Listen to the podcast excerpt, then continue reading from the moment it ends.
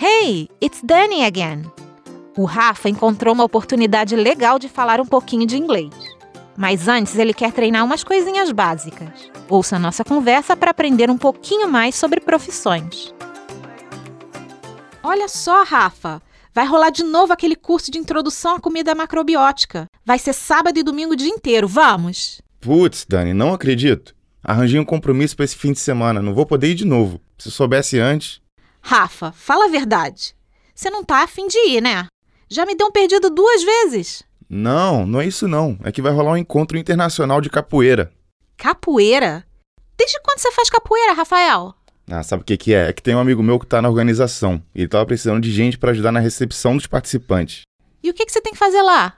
Ah, eu tenho que ficar lá na recepção, recebendo as pessoas e perguntando umas coisas básicas, tipo nome, profissão, essas coisas. Mas é internacional mesmo ou é só o nome? Vem o pessoal de fora? Ah, não muitos, né? Mas a minha tarefa é bem básica, se eu der uma estudadinha antes no inglês, acho que já dou conta. Ah, é? Vamos ver se você tá preparado mesmo. Vamos dizer que eu acabei de chegar no evento. O que, que você vai falar para mim? Welcome. What's your name? Thank you. My name is Linda. Ui, linda. Nice to meet you. What do you do? I'm a bank teller. Bank teller. Não é banker que diz? Quem dera. Banker é banqueira. Eu sou bancária mesmo. É diferente. O nome disso é bank teller. Nunca tinha ouvido falar de bank teller. Valeu pela dica. Ah, e mais uma coisa. Toda vez que você falar da profissão, tem que botar o artigo indefinido antes, tá? Você diz o A, tipo em A bank teller? Isso. Ou a N, se a palavra seguinte começar com uma vogal ou com uma consoante que tenha som de vogal.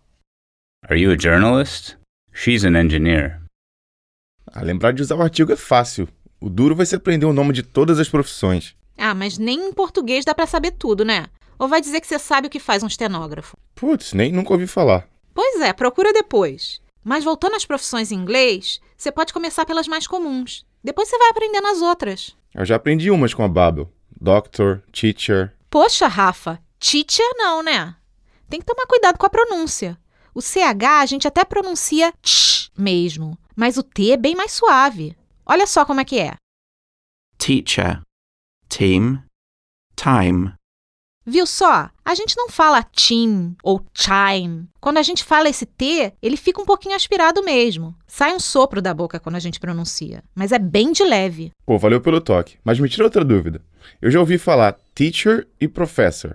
É tudo a mesma coisa? Na verdade, tem uma diferença. Professor é a palavra que se usa para professor universitário. Ah, tá. Beleza. Ah, e antes da palavra teacher ou professor, você bota aquilo que a pessoa ensina. Olha só.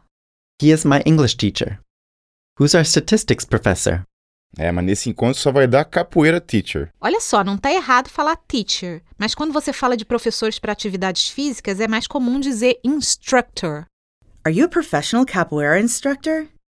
E essa segunda frase aí eu vou falar muito. Tem gente que é profissional, mas também tem muito amador. E você já sabe como é que é amador em inglês? Amateur. Essa é fácil, né? E que profissões você acha que esses capoeiristas amadores têm? Ah, deve ter de tudo. Acho que também deve ser bem variado em questão de idade, gênero. A vantagem do inglês é que a maioria das profissões pode ser usada sem alterações para qualquer gênero. Ah, mas peraí, nem toda profissão é assim, né? Eu já vi que ator e atriz, por exemplo, é actor e actress. É, é verdade. Você se lembra de mais exemplos? Ah. Não. Olha, os mais óbvios são as palavras que terminam em man. Ah, é? Tipo policeman. Isso. E a forma feminina seria policewoman. Tem mais exemplos. fireman, firewoman, barman, barwoman, salesman, saleswoman, Só que até para essas profissões tem umas alternativas neutras, olha só. police officer, firefighter, bartender, salesperson, Pô, valeu muito, mas por enquanto já tá bom de profissão, né?